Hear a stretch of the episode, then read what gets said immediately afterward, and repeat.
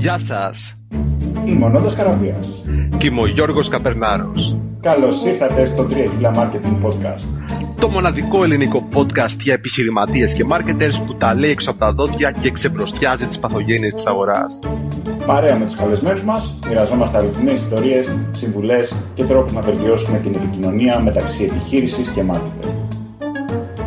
Απόψε έχουμε κοντά μας τον Γιάννη Ψαρά, τον CEO της Musent, μιας ελληνικής εταιρείας email marketing που πλέον ανταγωνίζεται στα ίσια εταιρείες μεγαθύρια του εξωτερικού. Στη συζήτησή μας θα καλύψουμε θέματα εφόλης της ύλης, όπως είναι το χειρότερο λάθος που κάνουν οι επιχειρηματίες που επιλέγουν να κάνουν do-it-yourself email καμπάνιες, τα τρία απαραίτητα συστατικά για επιτυχημένο email marketing, καθώς και το τσουνάμι των εξελίξεων που θα ακολουθήσει στο χώρο του marketing automation.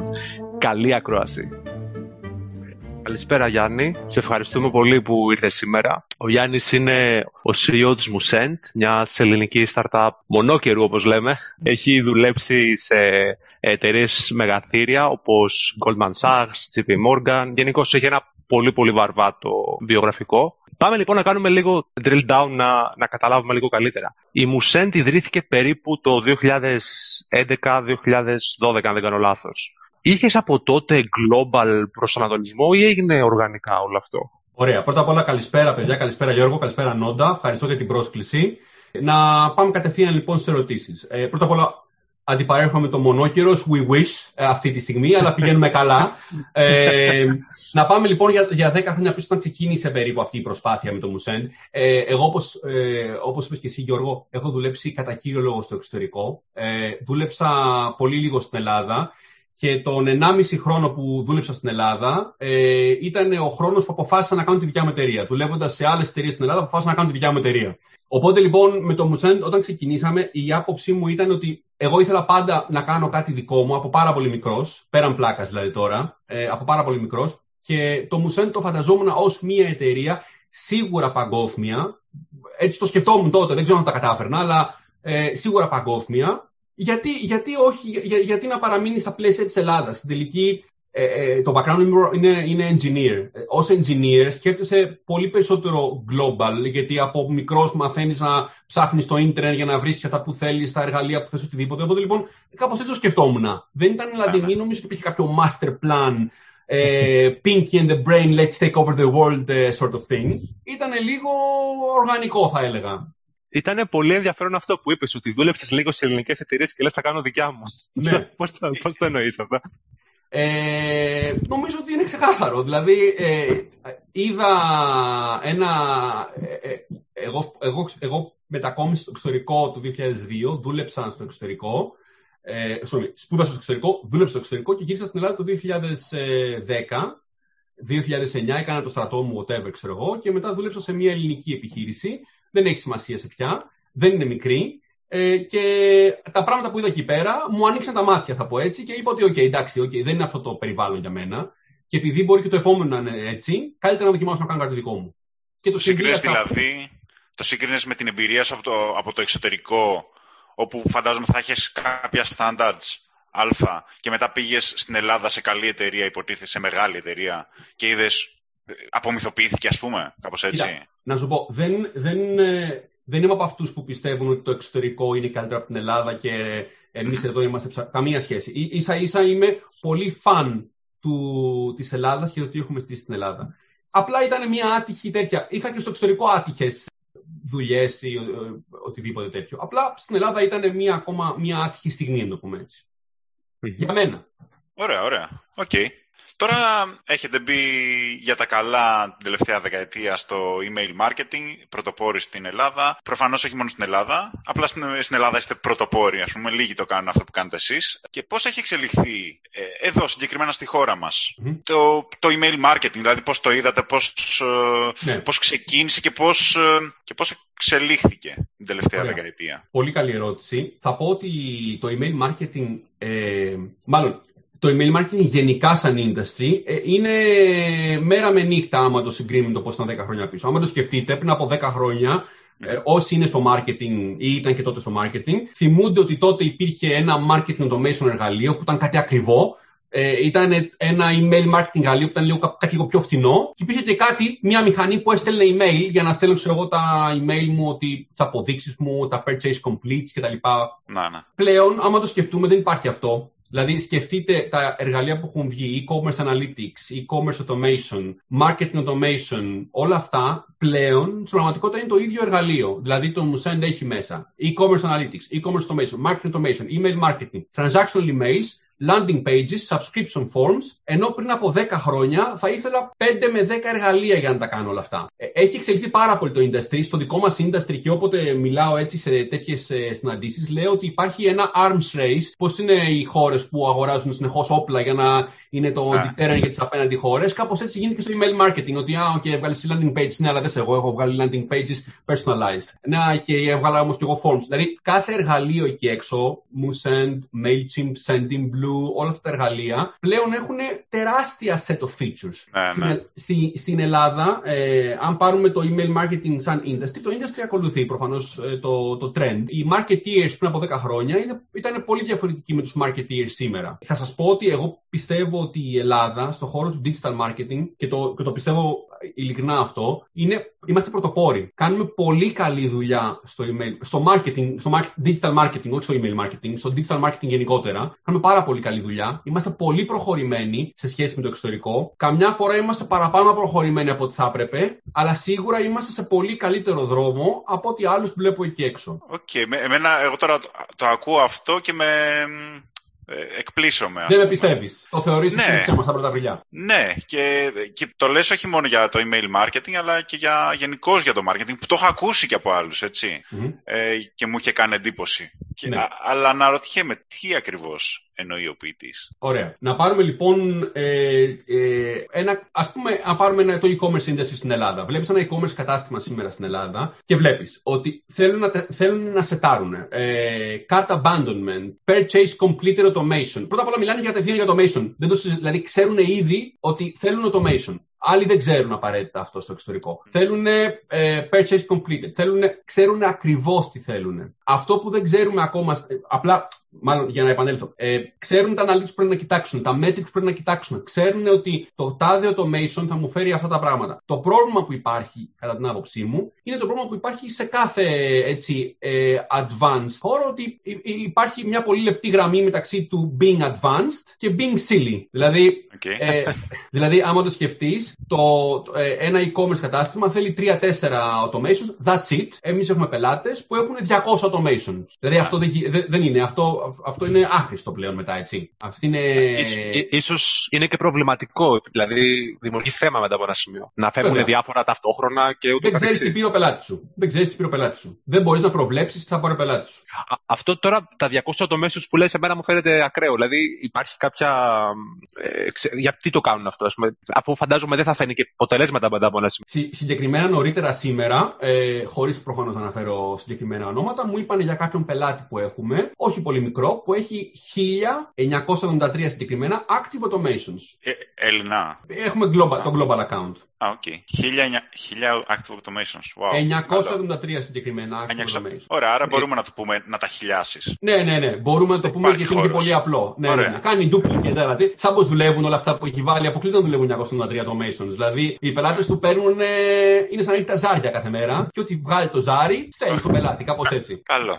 Εγώ έχω Είμαι... πετύχει μέχρι 100 πάντως στα ε, μου. Για, για, να, για, για να επανέλθουμε λοιπόν στην ερώτηση, ε, είναι σημαντικό ότι οι Έλληνες γνωρίζουν ότι θέλουν automations, ότι θέλουν συγκεκριμένα metrics, συγκεκριμένα analytics, επειδή, ξέρεις, καμιά φορά είναι λίγο ε, η, η μημάθεια είναι χειρότερη της αμάθειας. Δυστυχώς έχουμε λίγο μπλέξει το, α, ε, ε, ξέρεις, α, δεν χρειάζομαι μόνο αυτά τα τρία, γιατί ξέρω πάρα πολύ καλά τι θέλω. Θέλω 200, 100 automations, θέλω και browse abandonment, θέλω και αυτό, βάζω και εκείνο και το setting εκείνο και το configuration το άλλο. Και δυστυχώς εκεί αρχίζει μετά και δεν είναι πλέον digital marketing. Είναι λίγο να δοκιμάσω τις δυνατότητες του εργαλείου τελικά. Το bottom line είναι ε, digital marketing, στο e-commerce είναι το revenue, εν πάση περιπτώσει. Οπότε εκεί ίσως λίγο αν το έχουμε χάσει, αλλά νομίζω ότι θα επανέλθουμε. Κατάλαβα. Δηλαδή είναι στην ουσία πρέπει να έχουν, έτσι, έτσι όπως το μεταφράζω, είναι στην ουσία πρέπει να, να υπάρχει focus στην στρατηγική και μετά στο, στο εργαλείο. Το εργαλείο δηλαδή θα πρέπει να εξυπηρετεί μια συγκεκριμένη στρατηγική που συνήθως αυτή,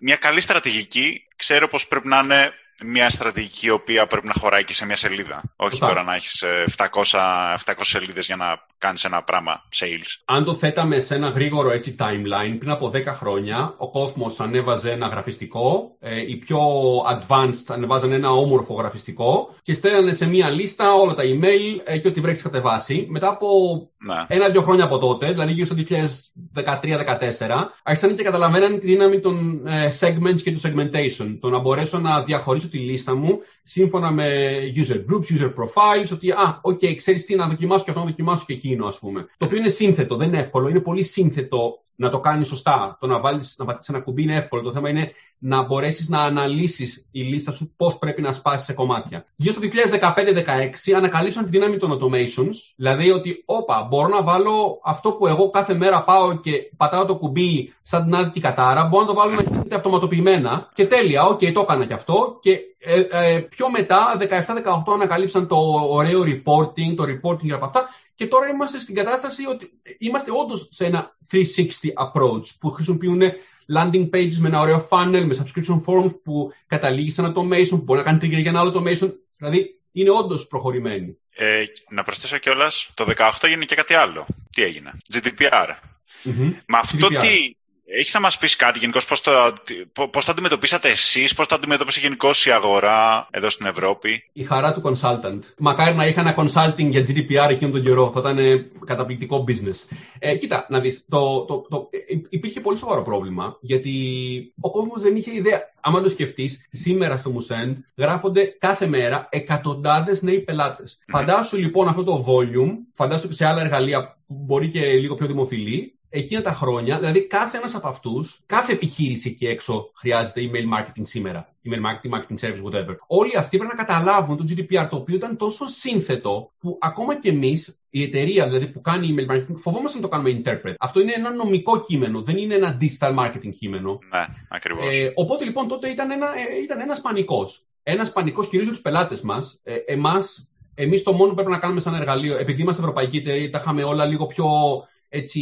καθορισμένα και εύκολα. Για τους πελάτες ήταν ένας πανικός γιατί έπρεπε να κάτσουν να κάνουν ανάλυση των δεδομένων με αυτά τα δεδομένα. Καλός ή κακός, τότε ε, πολλά consulting houses το κάνανε για λογαριασμό των πελατών πολύ καλά, πολύ καλή δουλειά δηλαδή. Ήταν μια δύσκολη εποχή. Και νομίζω, ε, αν με ρωτάς, δύσκολη για τους πελάτες, αλλά νομίζω ότι το digital marketing as a whole το βοήθησε πάρα πολύ. Το βοήθησε πάρα πολύ γιατί κοπήκαν οι κακές πρακτικές του παρελθόντος που υπήρχαν άπειρες και τότε άρχισε και γινόταν λίγο πιο advanced. Να κάνω και λίγο segmentation, να κάτσω να καθαρίσω τα δεδομένα, γιατί αυτός που δεν έχει ανοίξει την καμπάνια μου εδώ και έξι χρόνια, OK, okay, δεν θα την ανοίξει. Μπορεί ο άνθρωπος να κέρδισε στο λαχείο και να ανοίξει εγώ στη Χαβάη τώρα. Οπότε λοιπόν όλα αυτά κοπήκανε. Όχι μαχαίρι, αλλά άρχισαν και τα, τα, τα βλέπαμε ότι ελαττωνόντουσαν. Ναι, όλοι γενικώς μαζεύτηκαν και όλα αυτά τα, το growth hacking που ήταν ε, full, ας πούμε, ε, της μόδας πριν από 3, 4, 5 χρόνια, ε, που έγιναν, γίνονταν όλα αυτά τα hacks, ο καθένας έπαιρνε email από παντού, τα έκανε scrape από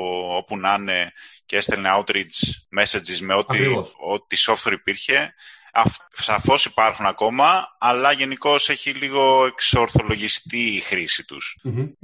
φαντάζομαι και... Δεν ξέρω και οι πλατφόρμες τι έχουν κάνει ακριβώς για αυτά, μας έχετε κάνει εσείς κάτι γι' αυτό. Δεν γνωρίζω το, το, τεχνικό, αλλά ναι. Αν έχεις να μας πεις κάτι γι' αυτό, ευχαριστώ ναι. να, να ακούσουμε, επειδή και εγώ δεν ξέρω. Δεν ξέρω και εσύ, Γιώργο, άμα γνωρίζεις. Φαντάζομαι ότι θα είναι compliant οι φόρμες, αυτό φαντάζομαι. Δηλαδή από εκεί πέρα... Ναι. Κοίτα, ε, χωρίς να πούμε στην εμείς παρέχουμε ένα εργαλείο. Το εργαλείο μπορεί να το χρησιμοποιήσει ο καθένας όπως θέλει. Εμείς δεν κάνουμε απλά το νόμο. Δηλαδή, να σου πω διαφορετικά, αν εσύ ανεβάσεις μια λίστα που δεν την έχεις κάνει clean από πουθενά, εγώ το μόνο που ελέγχω αυτόματα είναι ότι η λίστα αυτή φαίνεται clean. Δεν την κάνω όμως clean, δεν έχω τρόπο να το ναι, κάνω. Ναι, ναι. Έχω τρόπο να τσεκάρω κάποια πράγματα γενικά και τα κάνω. Και άμα δεν την βρω clean, δεν σε αφήνω να την ανεβάσεις. Αλλά στις φόρμες, παραδείγματος χάρη το να βάλουμε ένα GDPR consent στις φόρμες κτλ.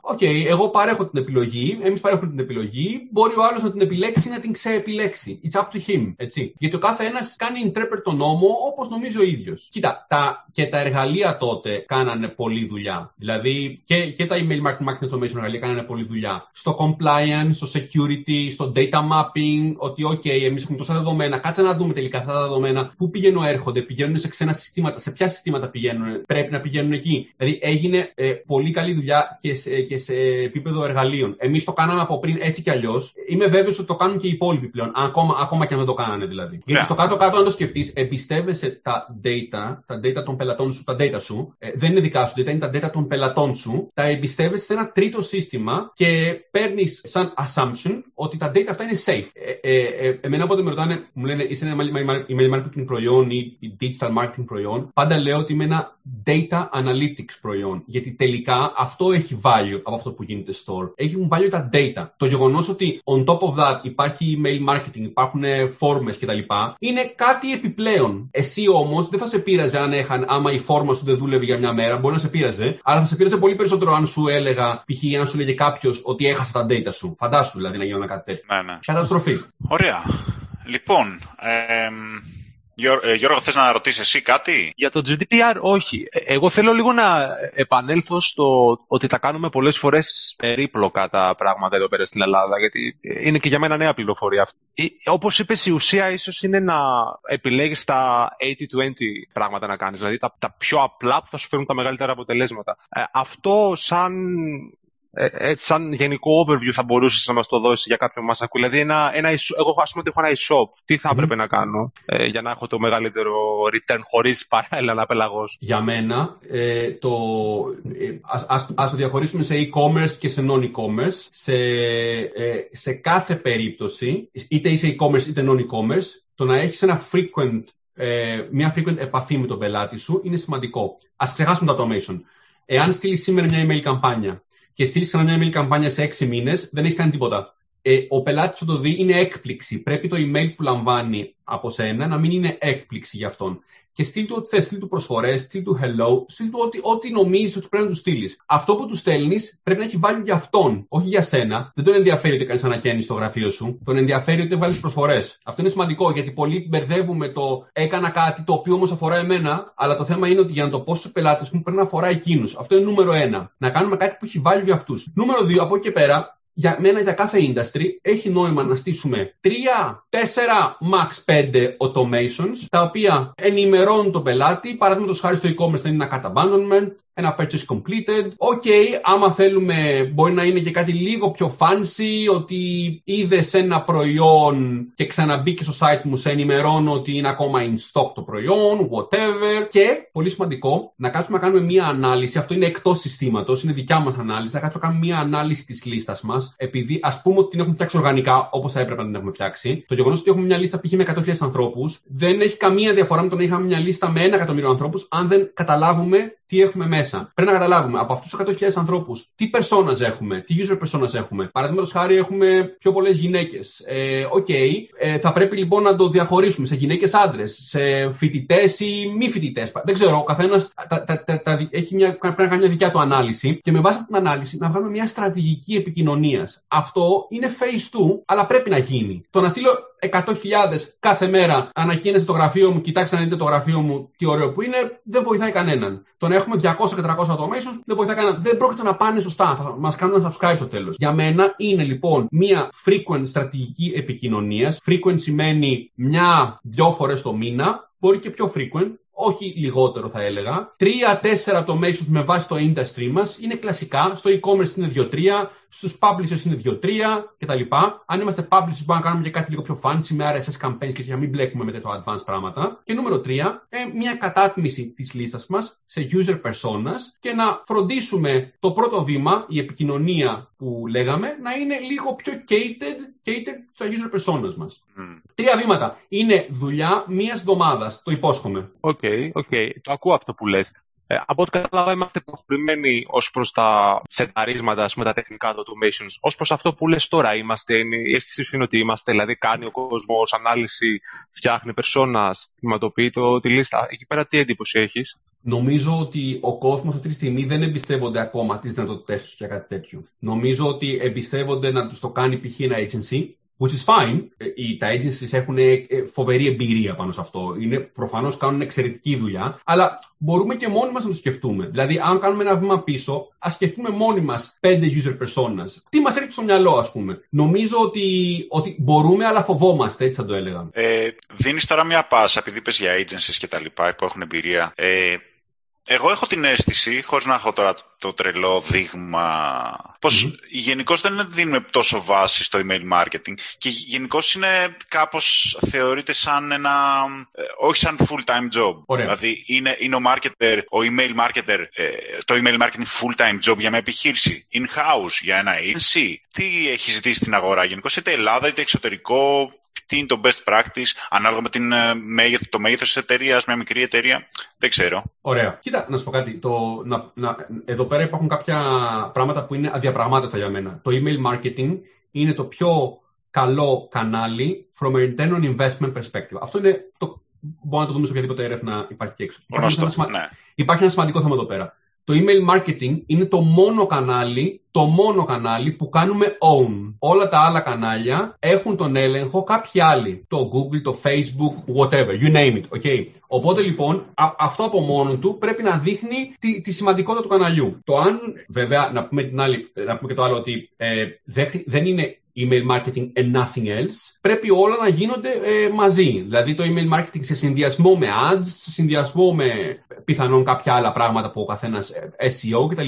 Εγώ, εγώ ξέρω πολλές εταιρείες που σαν main growth tactic, όπως κάποιες εταιρείες μπορεί να έχουν main growth tactic το SEO παραδείγματος χάρη και να έχουν ε, κάνει all in invest στο SEO. Ξέρω πολλές εταιρείες που είναι email only. Μπορεί να μην έχουν καν website και κάνουν grow να υποθέσω είναι, ε, είναι το εξωτερικού. Του εξωτερικού, του εξωτερικού, ναι. Το οποίο όμως κάνουν grow πάρα πολύ. Εντάξει, σε κάποια θέματα δεν είναι compatible αυτό. Στο e-commerce δεν είναι compatible ένα email only, αλλά νομίζω ότι καταλαβαίνουμε το, το, το case μαζί. Εγώ βλέπω ότι το, το email marketing manager, να το πούμε έτσι, σαν ή marketing automation manager, ας το πούμε όπως θέλουμε, είναι, ένα, ε, είναι ξεκάθαρα πλέον ένα job spec. Δηλαδή πριν από 10 χρόνια σίγουρα δεν ήταν, αλλά πλέον είναι ξεκάθαρα job spec και στην Ελλάδα ακόμα, σίγουρα στο εξωτερικό, αλλά και στην Ελλάδα. Εντάξει, μπορεί να υπά... για, για λόγους budget ο email marketing manager να κάνει και κάτι ακόμα και οτιδήποτε. That's fine, αλλά νομίζω ότι είναι ξεκάθαρο πλέον job spec.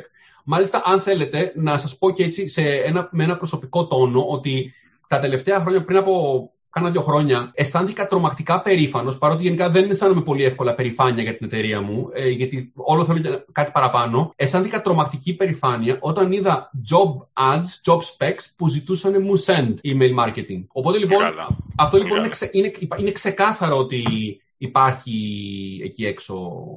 Και νομίζω ότι θα πάει και πολύ. Ε, θα, θα δούμε και περισσότερο και περισσότερους ανθρώπους να εξειδικεύονται στο κομμάτι αυτό.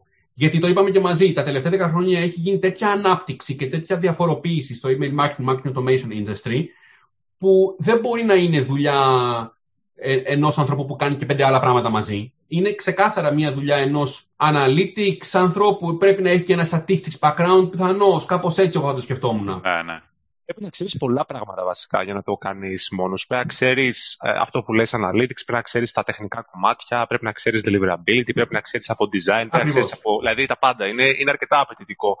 Ε, και νομίζω ότι η αίσθηση που έχω εγώ, ε, διόρθωσέ με αν κάνω λάθος, είναι ότι θα συνεχίσει να εξελίσσεται όλο αυτό. Δηλαδή το email το ακούμε και λέμε είναι παλιό, αλλά δεν είναι παλιό. Συνεχίζει και, και προχωράει και γίνονται. Το ναι. νούμερο ένα κανάλι σε return on investment. Γιατί παλιό καινούργιο, άμα δουλεύει, ξέρεις. Δηλαδή, τι μας νοιάζει, δεν, πάνε, δεν, θα, δεν θα του κάνουμε ανακαίνιση. Δηλαδή, για άλλο λόγο το θέλουμε. Ωραία. Μπορούμε να πάμε και στην αγαπημένη μου ερωτηση για αυτό το podcast γενικώς ναι. που έχουμε αρχίσει να την κάνουμε σε ολους Ε, ποια είναι η μεγαλύτερη βλάχια που έχεις δει, που έχεις κάνει στην Ελλάδα; Μπορεί και στο εξωτερικό. Ναι, ναι, ναι. Ε, θέλουμε να, να, να, δούμε γενικώς το... να μάθουμε από τα bad practice, bad cases ας πούμε. Ωραία. Δεν, δεν διαχωρίζω Ελλάδα-εξωτερικό. Ισχύει και στην Ελλάδα, ισχύει και στο εξωτερικό. Mm-hmm. Κλασικό case. Δεν είναι ότι συνέβαινε πάντα και δεν συμβαίνει τώρα. Συμβαίνει ακόμα. Ανοίγω το Paint. Τραβάω δύο screenshots με λίγο το λογότυπό μου εκεί πάνω. Γιατί εντάξει τώρα, τι να τον κάνω το designer, αφού μπορώ να το κάνω και μόνος μου. Λίγο το λογότυπό μου. Βάζω και, ξέρω εγώ, Arial Bold 72. Ναι. Κόκκινο χρωματάκι πίσω, whatever, ξέρω εγώ. Το έχω τώρα. Ναι. save, γιατί ξέρω να κάνω και save. Δεν είναι ότι απλά ξέρω να το χρησιμοποιώ το Paint. Το ανεβάζω στο Musen. Τι να το κάνω το designer το, του Musen; Τι να το κάνω τώρα; Αυτό που να το κάνω μόνος μου. Το ξέρω καλύτερα στο Paint. Ανεβάζω και το. το ξαδερφάκι που. Ανεβάζω και τη λίστα μου. Ανεβάζω και τη λίστα μου που είναι 15.000 άνθρωποι, ας πούμε. Πατάω και το send και φύγα για καφέ και είμαι μια χαρά. Τι έκανα τη δουλειά μου για σήμερα. Αυτό λοιπόν είναι αν ένα πράγμα πρέπει να μην κάνει ο κόσμος, είναι αυτό. Μην κάνετε design μόνοι σας να το ξέρετε, γιατί υπάρχει δουλειά εκεί έξω. Υπάρχουν designers, δηλαδή ε, είναι σημαντική η δουλειά. Είναι άνθρωποι κι αυτοί. Ε, δεύτερον, μην στέλνετε έτσι χήμα και ό,τι βρέχει ας κατεβάσει, γιατί μπορεί να βρέξει. Δηλαδή δεν είναι τόσο απλό το πράγμα. Θέλει λίγο έτσι να, να το σκεφτούμε. Να το σκεφτούμε. Ε, νομίζω ότι αυτό είναι το, το πιο κλασικό case. Όταν λέω, όταν είπα paint πριν, δεν το είπα υπό την έννοια μόνο του κακού design. Το είπα και υπό την έννοια ότι είναι ένα design που δεν έχει links. Δεν έχει, δηλαδή δεν είναι μια, ε, ένα ενημερωτικό flyer, να το πούμε έτσι. Flyer, ένα fake volant. Ένα fake volant. Ε, ε, περισσότερο το λες πως λείπει οι, δεν έχουν βασικά, και, και αυτό έχω δει και εγώ, πως οι επιχειρηματίες, ας πούμε, ειδικά οι, μικροί, οι μικρές επιχειρήσεις, δεν έχουν την αίσθηση του τι ακριβώς να βάλουν στο email. Οπότε τι, τι κάνουν, λένε για τους εαυτούς τους, λένε ένα κειμενάκι και α, αυτό. Άντε να βάλουν κανένα logo, ξέρω εγώ. Ενώ ένα email θα πρέπει να έχει ένα, ένα σκοπό ύπαρξης, καταρχάς. Ναι. έτσι. Ένα call to action στο τέλος συνήθως. Ένα δευτερεύον call to action. Και όλο αυτό να είναι, ε, πώς το λένε, να περιστρέφεται γύρω από αυτόν τον σκοπό. Είναι, ε, είναι ακριβώς νομίζω όπως το λέγαμε πριν. Ε, ένα fake volant είναι όντως κάτι που μπορώ να φτιάξω στο Paint, να το τυπώσω και να κάνω έτσι στον ανεμιστήρα και όποιος το πάρει μια χαρά. Τέλεια. Αυτό όμως είναι το fake volant. Το email είναι λίγο διαφορετικό. Γιατί; Γιατί ο άλλος μπορεί να το ανοίξει στο Gmail του, μπορεί να το ανοίξει στο κινητό του, μπορεί να το ανοίξει on the go, μπορεί να το ανοίξει στο γραφείο του. Έχει σημασία που θα το ανοίξει. Οπότε λοιπόν, μια εικόνα που δεν προσαρμόζεται, μια εικόνα δεν προσαρμόζεται, δεν θα τη δει ο άλλος σωστά. Πρώτον. Δεύτερον, αν δεν έχει ένα ε, click to action, ένα link, ένα οτιδήποτε, τι περιμένουμε να κάνει ο άλλος, Να δει μια εικόνα και τι; Ότι πουλάει ο άλλος ρούχα, ξέρω εγώ, και να πάει να αγοράσει, ότι τι περιμένουμε, ότι θα δει το email και θα πει: Όχι, τέλεια, έχει μια φοβερή προσφορά για ρούχα, κάτσε να γράψει στο browser λίγο. Το... Δεν πρόκειται να το κάνει κανένας. Δεν μπορούμε να μετρήσουμε τίποτα, δεν μπορούμε να μετρήσουμε πώς, αν τα ανοίξανε, πώς τα ανοίξανε, πού πατήσανε, δεν μπορούμε να μετρήσουμε τίποτα από αυτά. Τίποτα. Είναι, ένα... αυτό. ναι, είναι μια χρονομηχανή που μας πηγαίνει πίσω 60 χρόνια στην εποχή των flyers. Αυτό είναι. Παιδιά, δεν δε μιλάω επειδή έχω σκαλώσει. Συμβαίνει όντως τώρα αυτό ακόμα. Συμβαίνουν τέτοια πράγματα. Συμβαίνουν και θα έλεγα και σε καθημερινή βάση. Γιατί. Εντάξει, OK, okay, κάποιοι είναι αρχάριοι σε αυτό και πρέπει λίγο. Ξέρεις τι, γίνεται. Δεν είναι. Δε, ε, λείπει το education. Α γεια σου. Δηλαδή, Αυτό πώς το κάνουμε; Πώς το κάνουμε; Πες μου εσύ. Πο, πο, ποιο, ποιο, μάθημα στο σχολείο είχαμε για digital marketing; Εγώ δεν είχα κανένα. Δεν ε, είχαμε. δεν είχαμε. Ποιο μάθημα στο πανεπιστήμιο; Εγώ δεν πήγα σε digital marketing course ή σε marketing course. Αλλά ποιο μάθημα στο πανεπιστήμιο μας διδάσκει λίγο branding, λίγο click to action, λίγο analytics; Εγώ, εγώ δεν ξέρω κανένα. Υπάρχουν βέβαια πάρα πολύ καλά education courses ε, που κάνουν ε, εκτός πανεπιστημίου, μπορεί και εντός πανεπιστημίων πλέον, που τους μαθαίνουν όλα αυτά και σε επίπεδο εργαλείου και πάρα πολύ καλά μάλιστα. Ε, νομίζω το εξέλιξη είναι ένα. Υπάρχουν πολλά. Και, και αυτό δείχνει ότι βελτιώ, βελτιωνόμαστε. Γιατί αυτό που λείπει τελικά είναι το education. Εδώ πάντως στην Ελλάδα τελευταία υπάρχουν πάρα πολλά courses. Σωστά. Marketing courses. Δηλαδή έχουν ξεπηδήσει τα τελευταία πέντε χρόνια. Είναι, ξέρω εγώ, τέσσερα-πέντε έτσι πιο μεγάλα, πιο reputable ας πούμε και πολύ μικρή. Άρα υπάρχει νομίζω αυτό το πράγμα, αλλά υπάρχει η, υπάρχει η γνώση που προσφέρεται, απλά ενδεχομένως να γίνεται κάπως πρόχειρα από κάποιος και γίνεται λίγο...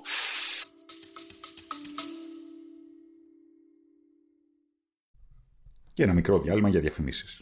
Θες να αυξήσεις το ROI των διαφημίσεων σου; Θες να αυξήσεις το conversion rate του κατάστηματός σου; Έχεις βαρεθεί να κυνηγάς να βρεις νέους πελάτες με ads που γίνονται όλο και πιο ακριβά; Έχεις αστεία ποσοστά στα email open rates σου. Σου τα πετάνε όλα στα spam. Έχεις email addresses, αλλά δεν έχεις άλλα στοιχεία και δεν ξέρεις τι να τις κάνεις. Και απορρεί παράλληλα γιατί όλοι λένε πως το email marketing είναι το κανάλι με το μεγαλύτερο ROI με διαφορά, ενώ όλοι οι υπόλοιποι το θεωρούν σπαμάρισμα. Ε, λοιπόν, σχολήσει και δεν είναι άλλη από το μοναδικό μου course. Το email marketing είναι sexy. URL iamnondas.com κάθετος email pavla course. Λοιπόν, στη σημερινή του μορφή, πολύ συνοπτικά, γιατί δεν ξέρω και πότε θα το ακούσεις αυτό, είναι ένα live online course μέσω Zoom. Παίρνω μόλις 5 με 8 άτομα τη φορά. Αποτελείται από 8 ώρα διαδραστικά sessions, όπου μιλάμε για πραγματικά cases, δικά μου και δικά σας. Ε, και εννοείται, καλύπτουμε όλη τη βασική θεωρία. Έχετε πρόσβαση σε online κοινότητα, έχετε resources προτινόμενα και έχετε και αρκετό homework. Λοιπόν, γενικώς αυτό που έχω ακούσει είναι το πιο πλήρες course που υπάρχει εκεί έξω και στα ελληνικά και στα αγγλικά πιστεύω. Και τα πράγματα για τα οποία μιλάμε είναι στρατηγική, funnels, copywriting, chat GPT, automation, segmentation, email software, συμπεριφορά καταναλωτή και πολλά άλλα. Το αποτέλεσμα όλου αυτού είναι πως θα μπορείς εσύ να φτιάξεις τη δικιά σου στρατηγική marketing, να διαχειριστείς όλο το email marketing ενός καταστήματος, δικού σου είτε κάποιου άλλου. iamnontas.com κάθετος email παύλα course. Όχι, νομίζω, νο, νο, έχεις δίκιο στο που λες, ε, Νόντα. Νομίζω ότι υπάρχουν όντως ε, seminars, training seminars, education courses κτλ. Και κάνουν και πάρα πολύ καλή δουλειά. Απλά νομίζω, αν με ρωτάς, ότι δεν είναι αρκετά. Δηλαδή, ο, σκέψου τι shift έχει γίνει τα τελευταία 10 χρόνια σε κόσμο που κάνει πιθανόν retrain να μπει στο digital marketing. Πάρα ναι. άπειρος, άπειρος κόσμος. Τα 5-6 courses ή seminars, οτιδήποτε, μπορεί να μην είναι και αρκετά, να χρειάζονται παραπάνω. Ή πιο συχνά, πιο συχνά classes, δεν, δεν ξέρω. Ναι, ναι. Ε, εμένα νομίζω έχεις να πεις και εσύ πάνω σε αυτό, έτσι. Η αίσθησή μου εμένα είναι ότι αν κάποιος δεν είναι, ας το πούμε, του χώρου, δεν ξέρει και από πού να ξεκινήσει, ρε παιδιά. Δηλαδή, ναι. το, το κομμάτι του, του e-commerce, που γενικά είναι απλό σε σχέση με, με εσάς, είναι απλό το e-commerce, ας πούμε, θεωρώ ε, πού να το πρώτο πιάσει. Να πιάσεις το branding, να πιάσεις το merchandising, να πιάσεις το email, να πιάσεις τα facebook, τα google. Τα... Δηλαδή είναι, είναι περίπλοκο. Δεν είναι δηλαδή και τόσο απλό για κάποιον ο οποίος μπορεί να, είναι, να έχει περάσει 20 χρόνια σε κάτι άλλο, ξαφνικά να πει θα μάθω email marketing. Εμείς, ε, σαν, σαν Μουσέντ, θα ήθελα να κάνω ένα shameless plug, ε, γιατί είναι free αυτό που θα πω. Σαν Μουσέντ, έχουμε φτιάξει το ε, Marketing Academy, που είναι, μπορεί να το βρει κάποιος στο academy.musend.com. Το έχει φτιάξει η ομάδα μου με την Μαρίνα και τη Σοφία. Γεια σας, Μαρίνα και Σοφία, αν το βλέπετε αυτό. Ε, και είναι seminars webinars, να το πούμε έτσι, αλλά είναι step by step from nothing to something. Και το λέω και το εννοώ αυτό, γιατί εμένα το κριτήριό μου όταν τα φτιάχναμε αυτά, και είναι και industry specific, είναι και generic, έχει διάφορα έτσι seminars πολύ ωραία. Ε, το κριτήριό μου ήταν το εξής. Εμένα η μαμά μου φτιάχνει τα δικά της κεριά, είναι συνταξιούχος και φτιάχνει τα δικά της κεριά. Και πάντα με ρωτάει, μπορείς να μου φτιάξεις ένα site να βάλω τα κεριά μου μέσα; Και το κριτήριο μου ήταν πάντα να μπορεί ένας άνθρωπος σαν τη μαμά μου, που είναι 70 χρονών, να φτιάξει ένα site, να βάλει τα κεριά της μέσα, που να τα πουλήσει κιόλας αν θέλει, αλλά να μην ξέρει τίποτε άλλο. Γιατί δεν πρόκειται να πάει σε ένα σεμινάριο, ρε παιδιά, η μαμά μου ή και πιο νέοι άνθρωποι, έτσι, να πούμε την αλήθεια. Ε, το, ε, το Μουσέντ είναι self-serve, θα έλεγες. Δηλαδή, μπορεί να έρθει κάποιος και να το αναλάβει μόνος του χωρίς να έχει ιδιαίτερες γνώσεις. Οι περισσότεροι είναι έτσι. Δεν παρέχουμε εμείς κάποιο έξτρα, μάλλον δεν είναι απαραίτητο κάποιο extra training. Τα trainings που παρέχουμε είναι self-service του τύπου academy.musen.com, help.musen.com που έχει διάφορες ερωτήσεις και απαντήσεις. Μέσα στην πλατφόρμα, άμα φτιάξεις ένα λογαριασμό, θα σε κατευθύνουμε να κάνεις αυτά που πρέπει να κάνεις που θεωρούμε εμείς σημαντικά, ένα είδους onboarding. Είναι σίγουρα self-serve. Σε κάποιες ειδικές περιπτώσεις κάνουμε και specific cater training πάρετε στο εργαλείο. Έχω μάθει ότι έχετε και πολύ καταρτισμένο τεχνικά support, έτσι, ότι ξέρουν SQL, ας πούμε, νομίζω. Εννοείται. εννοείται, εννοείται. Είναι, είναι, είναι, ο Νικόλας και η ομάδα του που τρέχουν το support είναι ε, εκτός από εξαιρετικοί supporters, είναι και πολύ καλοί προγραμματι... προγραμματιστές σε ένα αρχικό στάδιο. Ξέρουν SQL, ξέρουν HTML, JavaScript, διορθώνουν JavaScript. Θα μπουν στο site σου να σου πούνε τι πάει στραβά στο site σου όσοι άνθρωποι μπαίνουν στην ομάδα του support πρέπει να έχουν και κάποιες τεχνικές γνώσεις. Είναι απαραίτητο. Είναι, το email marketing είναι ένα τεχνικό digital marketing ε, κομμάτι. Το λέγαμε και πριν. Νομίζω ότι σαν, σε εταιρείες σαν τη Musent το πόσο καλό support ε, μπορείς να, να δώσεις είναι και καθοριστικός παράγοντας του πόσο θα μεγαλώσει η εταιρεία. Δηλαδή είναι βασικό, πολύ βασικό. Όταν εμείς ε, ξεκινήσαμε, γιατί μην γελιόμαστε, υπάρχουν άπειρα προϊόντα εκεί έξω που είναι email marketing. Άμα μπούμε στο Captera, στο G2 που είναι review εργαλεία, θα δούμε 200 μπορεί να έχει στην κατηγορία του email marketing, δεν ξέρω πόσα έχει. Κάθε χώρα μπορεί να έχει από 2-3. εμένα η άποψή μου ήταν πάντα ότι αυτό το κομμάτι θα γίνει commodity. Θα υπάρχουν πολλές εταιρείες που το παρέχουν και συνεπώς ε, εκεί που θα, αυτό που θα παίξει, έτσι, θα είναι το διαχωριστικό σημείο μεταξύ των εταιριών, πέραν του pricing, το οποίο, ok, μετά από λίγο δεν έχει και μεγάλη σημασία, και των features που επίσης, όπως είπαμε πριν, είναι ένα arms race πλέον, είναι τα άλλα skills, είναι το support, είναι το self-serviceness, αν το πούμε έτσι, το πόσο, πόσο μπορώ να πάρω βοήθεια μόνος μου, ε, το πόσο εύκολο είναι το εργαλείο, αυτά τα πράγματα. Το Musend είναι στη δεκάδα αυτών των εργαλείων στον κόσμο, γιατί ειλικρινά πιστεύω ότι έχουμε ένα εξαιρετικό support εκεί έξω. Αλήθεια το λέω. Και νομίζω ότι μπορεί να φανεί αυτό και στα reviews που όλοι ε, δίνουν συγχαρητήρια για το support που έχουμε. Παρακολουθούμε και εμείς βέβαια πάρα πολλά μέτρη, δηλαδή δεν είναι απλά τυχαίο, δεν είναι απλά οι άνθρωποι που έχουμε, εννοείται, αλλά παρακολουθούμε λίγο πόσο γρήγορα μπορούμε να απαντάμε, σε ποιες χώρες είμαστε πιο καλοί, σε ποιες χώρες χρειαζόμαστε βελτίωση. Βρίσκουμε ανθρώπους που να έχουν εμπειρία σε συγκεκριμένες χώρες με συγκεκριμένε γλώσσες. Δηλαδή έχει και εκείνο το, το, το, το κομμάτι αυτό μια δουλειά. Παίζεται και remote. Δηλαδή παίζεται και ε, διεθνώς εννοώ. Ναι, ναι, Όχι βέβαια. τώρα με COVID, ας πούμε, που όλοι είμαστε remote λίγο πολύ. Και πριν το COVID ήμασταν μια, δεν θα έλεγα remote first, αλλά πολύ remote compatible εταιρεία. Είχαμε, είχαμε και πριν το, τον κορονοϊό πολύ κόσμο που ήταν remote, ακόμα είναι. Είχαμε, έχουμε μια συνάδελφο, την Εύη, γεια σου Εύη, η οποία ήταν σου, στο Εύη. γραφείο, στο γραφείο της Αθήνας, ε, η οποία κάποια στιγμή αποφάσισε να μετακομίσει στη Σύρο, πριν τον κορονοϊό. Μας είπε, Τέλειο. παιδιά, σκύλω να πάω στη Σύρο. Λέμε, οκ, στο καλό, να μας καλέσεις μόνο να κάνουμε κανένα μπάνιο κι εμείς. Τη Sarah, στη Θεσσαλονίκη, έχουμε πάρα πολύ κόσμο που είναι remote και όχι μόνο στην Ελλάδα και στο εξωτερικό. Έχουμε κόσμο στην, ε, στο Κόσοβο, στην Αλβανία, είχαμε στο Μεξικό, στην Αγγλία εννοείται που έχουμε και γραφείο. Σε Μμμ. πολλά μέρη, σε πολλά μέρη έχουμε κόσμο που Φαντάζομαι είναι για- remote για- only. Φαντάζομαι για, για, για support, δηλαδή για να εξυπηρετείς time zones. Όχι, όχι. Και engineer. Όχι. Α, διάφορα. Οκ. Η Sarah που είπα ότι είναι στη Θεσσαλονίκη τρέχει όλο το deliverability team το δικό μας. Η Εύη είναι από τις ε, πιο παλιές και τις πιο έμπειρες product managers που έχουμε. Ε, έχουμε developers σε, όπως είπα στο κόσμο στην, στην Αλβανία. Δηλαδή είναι ό,τι skill βρούμε. Δεν έχουμε τέτοιο πρόβλημα, να σου πω την αλήθεια. Οκ. Εγώ ήθελα τώρα να, να σε ρωτήσω, επειδή ανέφερες ε, για, για το unique selling proposition στην ουσία, για να μιλήσουμε για λίγο marketing jargon, των, όλων αυτών των ε, εργαλείων, Μμμ. ε, για το πού βλέπεις να πηγαίνει το marketing automation στο μέλλον. Διότι είναι αυτό, αυτό που είπες, όντως, όλα είναι ίδια. Δηλαδή είναι, είναι πολύ λίγα τα εργαλεία τα οποία τα βλέπεις και λες π.χ. Αυτό είναι κάτι πολύ. Π.χ. Το, κλ- το κλάβιο, ας πούμε, που είναι για e-commerce, είναι πολύ ξεχωριστό. Έχει πολύ συγκεκριμένο positioning. Μμμ, μμμ. Και όλα τα υπόλοιπα έχουν κάποια, κάποιες μικροδιαφορές. Αλλά αυτές τείνουν να ελαχιστοποιηθούν. Οπότε Ωραία. πώς το βλέπεις στο μέλλον; Εγώ νομίζω ότι ξέρεις, το κλάβιο είναι ένα εργαλείο e-commerce specific. Ε, υπάρχουν και άλλα εργαλεία e-commerce specific. Υπάρχουν εργαλεία publishing specific. Το review, το εξαγόρασε στο Twitter πρόσφατα. Υπάρχουν και άλλα τέτοια. Υπάρχουν πολλά εργαλεία που έχουν αποφασίσει να ακολουθήσουν ένα συγκεκριμένο industry, which is fine. Αλλά τα μεγάλα εργαλεία εκεί έξω, να το σκεφτείς, είναι τα πιο generic εργαλεία τύπου Mailchimp, Campaign Monitor, ε, Constant Contact, Musend κτλ. Ε, ανεξάρτητα όμως από αυτά, εγώ έχω την εξής άποψη, ότι δε- ε, δεν μπορείς να κάνεις cater σε ένα industry αν δεν έχεις καταλάβει γενικά, δηλαδή το, αυτός που κάνει cater στο e-commerce και ok, σου και e-commerce reporting και e-commerce flows, δεν είναι τόσο καλός σε, σε mass email campaigns του τύπου να στείλω σε όλη τη λίστα μου για τις προσφορές μου γιατί είναι Χριστούγεννα και πρέπει επειδή είναι Χριστούγεννα να φύγει πολύ γρήγορα αυτή η καμπάνια μου. Γιατί θα στείλω κι άλλη μία αύριο, ας πούμε. Ε, αυτό υπάρχουν εργαλεία, που, δηλαδή το κλάβιο, ας πούμε, ή άλλα εργαλεία, δεν είναι, δεν, δεν είναι αυτό το USP τους. Το USP τους είναι e-commerce flows και Shopify integration. That's it. Αυτό είναι το, το USP του κλάβιου. Shopify integration, e-commerce flows. That's fine. Αλλά γενικά πιστεύω ότι όλα τα εργαλεία, ε, Moosend, MailChimp, Klaviyo, whatever, θα πρέπει να κάνουν ένα step up και γίνεται αυτό το step up σιγά σιγά. Το, ε, εμείς ανακοινώνουμε κάτι τις επόμενες εβδομάδες που είναι στα πλαίσια αυτά, που θα πρέπει να βοηθήσουν τον κόσμο να κάνουν τα εργαλεία, την ανάλυση των δεδομένων που λέγαμε πριν για λογαριασμό του. Ο κόσμος δεν θα το κάνει, δεν, δεν το ξέρει. Πρέπει το εργαλείο να βοηθήσει τον κόσμο να κάνει ένα segmentation της λίστας τους, π.χ.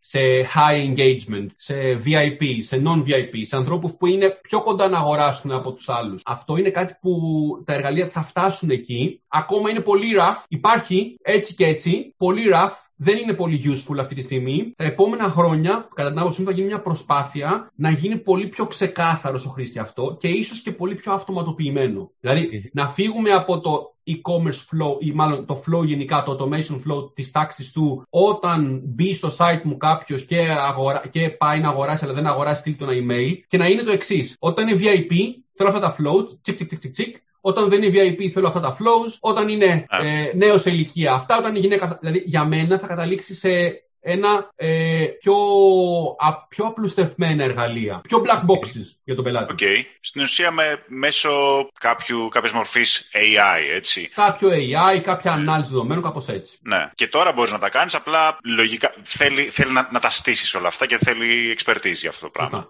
Σωστά. Και Πρέπει να έχεις ένα know-how που θα συμβαίνει από το tool μελλοντικά. Αυτό μας λες. Mm. Ακριβώς. Και εκεί πέρα πώς κερδίζεις με το creative, ας πούμε; Κερδίζεις γιατί πρέπει να διαβάσεις τα δεδομένα, κερδίζεις γιατί, ok, όποιος AI, είτε είναι email marketing, marketing automation, είτε κάποιο άλλο, πρέπει να το παρακολουθείς και να το κάνεις ε, λίγο monitor και από μόνος σου. Κερδίζεις γιατί τελικά θα κερδίσει, όπως είπαμε, το πιο, απλουστευμένο, το πιο απλουστευμένο εργαλείο για να κάνει ο κόσμος τη δουλειά του, συν αυτό που είναι εύκολο support. Εμένα αυτή είναι η όψη μου. Το εργαλείο που θα κερδίσει είναι αυτό που είναι απλό και εύκολο support. Ο πελάτης που στέλνει τα mail θα μπορεί να έχει ένα μοχλό ουσιαστικά, το οποίο θα είναι το content του. Mm-hmm. Γιατί άμα εσύ του κάνεις τα segmentations, οπότε θα δώσουμε μεγαλύτερη έμφαση εκεί πέρα μελλοντικά. Να, Ωραίο είναι αυτό. Να, να σου πω ένα παράδειγμα, ας πούμε. Φαντα... Πάρε την Amazon σήμερα. Η Amazon στέλνει email που έχουν μέσα product recommendations. Σου κάνει recommend προ... προϊόντα που πιστεύει ότι θα αγοράσεις. Mm-hmm. Μπορούσες να το κάνεις και μόνος σου. Μπορούσες. Θα μπορούσες να κάνεις μια υπερανάλυση των δεδομένων και να καταλήξεις στους πελάτες που πιθανότητα θα αγοράσουν. OK, okay. Κανείς δεν το κάνει σωστά. Το εργαλείο το κάνει πολύ πιο σωστά. Εμείς, ας πούμε, έχουμε product recommendations και είναι βέβαιο, το βλέπουμε, ότι λειτουργούν πολύ πιο σωστά από το να το κάνει κάποιος manually. Γιατί το εργαλείο βλέπει και,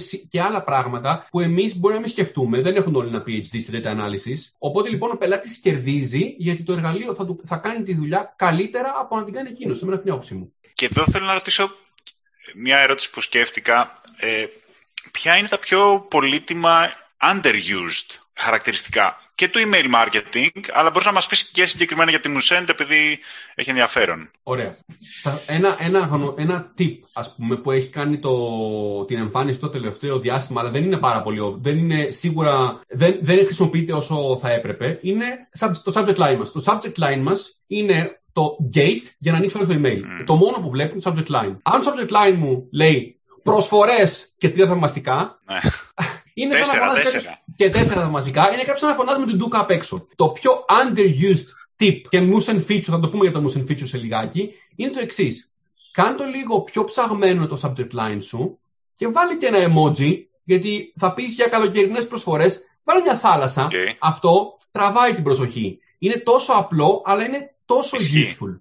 Εμείς στο Mustang πριν από μερικά χρόνια ο Δημήτρης που τρέχει από εμάς στην ομάδα του, των Data Analytics and AI φτιάξαμε ένα πρόγραμμα, ένα feature το οποίο αναλύει το subject line που έχεις γράψει, το δικό σου, σου λέμε πώς θα πάει, θεωρού, βρίσκουμε πώς θα πάει και στο βελτιώνουμε αυτόματα. Σου λέμε εμείς βάλε ένα emoji και βάλε αυτό το emoji, γιατί αν το βάλεις θα έχεις 15% καλύτερο open rate, παραδείγματος χάρη. Ή μην πεις ε, ξέρω εγώ, προσφορές που λήγουν σήμερα ή προσφορές που λήγουν στις 20, πόσο είναι, στην 1η Απριλίου ας πούμε, ε, προσφορές που λήγουν σήμερα, παραδείγματος χάρη, γιατί έχει, δίνει άλλο urgency κτλ. Ναι, ναι. Ε, αυτά τα πράγματα ε, κάνουν, κάνουν σημαντική διαφορά. Αυτό είναι το πιο underused tip που θα έλεγα. Προσέξτε το subject line. Αν, αν το λαμβάνετε, okay. θα τα ανοίγατε. Σωστό, σωστό. Αυτό. Είναι, είναι, είναι μάλλον το, το πιο σημαντικό αυτό, γιατί άμα δεν το ανοίξεις, ό,τι και να έχεις μέσα, είναι χαμένο, ας πούμε. Δεν έχει σημασία το τέτοιο, ναι, δεν έχει σημασία το analytics που στήσει μετά, το γραφικό, όλα αυτά. Το πρώτο που βλέπουμε είναι το subject line. Και πρόσφατα έχει βγει ένα νέο feature στο Gmail, το preview, το βγάζουν κι άλλοι σιγά σιγά, που πέραν του subject line, που είναι το πρώτο κομμάτι, έχεις και ένα ακόμα πραγματάκι που φαίνεται λίγο πιο πέρα. Mm-hmm. Αυτά τα δύο είναι αυτά που κάνουν τη διαφορά. Ναι. Και εδώ βλέπουμε βασικά είναι αυτό που έλεγες πριν, πως άλλοι χάνονται σε. Και εγώ δηλαδή ε, εξεπλάγινα από την ε, απάντησή σου. Εγώ περίμενα να μου πεις κανένα feature, κανένα automation, κανένα ξέρω εγώ κάτι λίγο πιο, πιο περίεργο, πιο τεχνολογικό. Αλλά τελικά είπες κάτι που όντως αυτό έχει σημασία. Δηλαδή το actual πράγμα που θα δει ο πελάτης. Όχι το πόσα ε, στο το fancy τεχνολογικά automation που θα έχεις κάνει. 100%. Είναι αυτό που λέγαμε και στην αρχή. Υπάρχουν features ή μάλλον πράγματα που τα κάνουμε για δικό μας vanity, γιατί αισθάνθηκα όμορφο να φτιάξω ένα automation με 150 βήματα, αλλά ο πελάτης δεν νοιάζεται. Ο πελάτης απλά, ε, το flow είναι πάρα πολύ απλό. Πρέπει να ανοίξει το email, να πατήσει κλικ στο link ή στο button που του έχεις δώσει, να μπει στο site σου και να αγοράσεις, να διαβάσεις το άρθρο ανάλογα με το τι site έχεις. Αυτό είναι το flow. Αυτός είναι ο σκοπός του email marketing εργαλείου. Ωραία. Δεν σου κάνω μια ερώτηση ναι. που δεν είναι τόσο σχετική, δηλαδή, αλλά θέλω να την κάνω. Φυσικά. Θα την ξαναέκανε στην εταιρεία, άμα έξερε όσα ξέρεις τώρα. Θα την ξαναέκανα 100%. Θα την έκανα λίγο διαφορετικά. Ε, ξέρεις, το Musend είναι μια bootstrap εταιρεία. Δεν έχουμε πάρει εξωτερική χρηματοδότηση και αυτό είναι πάρα πολύ δύσκολο.